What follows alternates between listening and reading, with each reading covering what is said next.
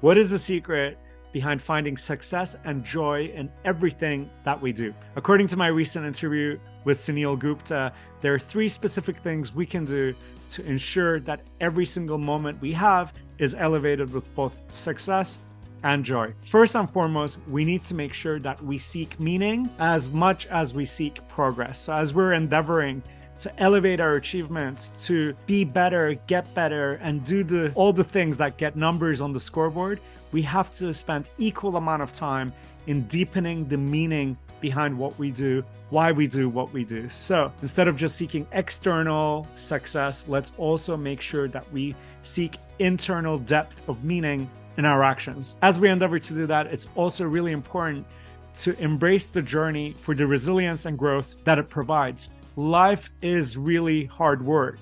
In big things and small things, there's a lot of work required. Now, we can just stress out about that and, you know, really struggle with our fates as we try to work really, really hard. Or we can elevate our work, we can elevate our struggle by infusing it with a sense of play, by infusing it with a sense of joy to actually and consciously elevate how much we actually can enjoy a task.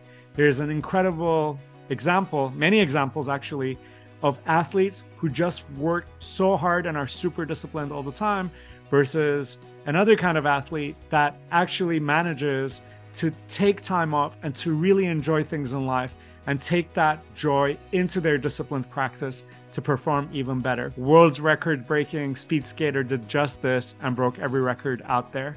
Finally, we also need to recognize the fact that life cannot just be every moment with us pursuing our purpose. All of us need to do all kinds of quote unquote grunt work that is also required of us. Maybe it's very hard for us to tie that grunt work to our ultimate purpose. But it's not about having 24 hours of purpose filled work. It's much more about ensuring that every day we have at least carved out a few minutes or maybe a couple of hours to be fully in alignment with our purpose. And as we're doing all the other grunt work, keeping in mind that the world needs all kinds of things from us. Some of it may be very painful, but as long as we've got some purpose infused into our day, and as long as for all the other things that we do, we can bring that sense of joy and play, we're going to be much better off. I highly encourage you to check out my full interview with Suneel. It's based on his new book called Everyday Dharma. And I hope you really enjoy it. And I hope you found value in this micro coaching. Till next time, please take care. See you soon.